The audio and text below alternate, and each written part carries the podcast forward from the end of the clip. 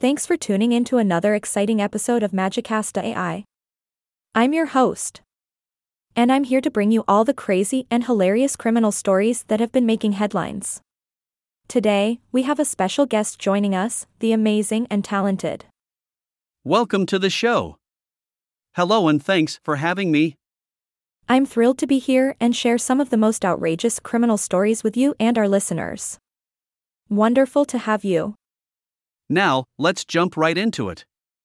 Our first story comes to us from a small town in Montana. It seems that our criminal mastermind, let's call him Eric, decided to break into a bakery in the middle of the night.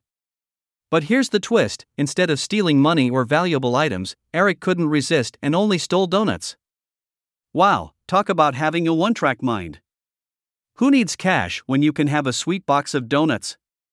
I guess Eric really had a hankering for some delicious treats. Definitely a unique craving, huh? Now, let's move on to our next criminal genius, Erica.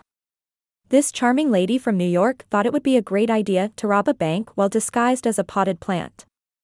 Seriously? A potted plant? I suppose she thought no one would suspect a plant of committing a crime. This takes the term stealthy to a whole new level. I can only imagine the shock and confusion on the bank employees' faces. Oh, absolutely. Can you imagine being in line at the bank, waiting your turn, and suddenly realizing that the potted plant next to you is actually a criminal mastermind? Talk about being in the wrong place at the wrong time. Definitely not your everyday bank heist. I wonder if she watered herself with stolen money. That would be an interesting twist in this already bizarre tale. Who knows what crazy ideas these criminals come up with. Let's move on to our next story. In sunny California, a man named Eric decided to challenge the police to a dance-off after they mistakenly identified him as a suspect. Can you believe it? No way. Are you kidding me? That's some serious confidence. When in doubt, just bust out your dance moves and hope for the best, right? Absolutely. It's like something straight out of a comedy movie. I can just picture the police officers trying to keep a straight face while Eric attempts his best Michael Jackson impersonation. I wonder if he had his own theme music and backup dancers too. That would be quite the sight. Next thing you know, Eric will be landing a spot on a reality dance competition. Talk about turning a potentially embarrassing situation into an opportunity for fame and fortune. Ain't that the truth? You never know what hilarity awaits us in the world of criminals.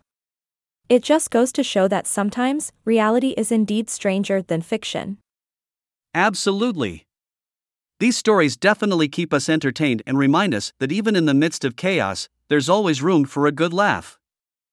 That's right.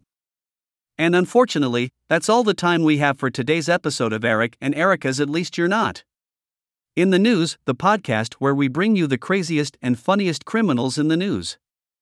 Thank you so much for joining us. And thank you to all our listeners for tuning in.